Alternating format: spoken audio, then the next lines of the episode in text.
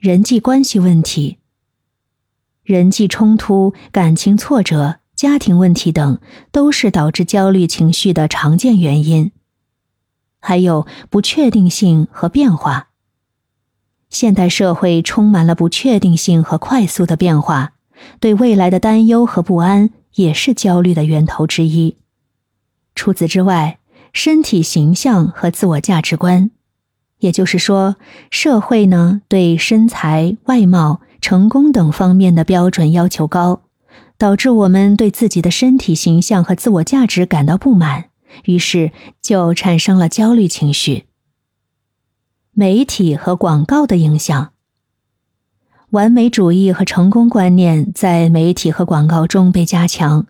使人们产生对完美和成功的渴望，从而也会导致焦虑。最后，现代社会的快节奏生活让人们时刻处于紧张状态，长期忍受快节奏的生活呢，也可能导致焦虑问题。那么，针对以上几点常见的原因导致的焦虑，我们可以尝试以下思路来缓解焦虑情绪。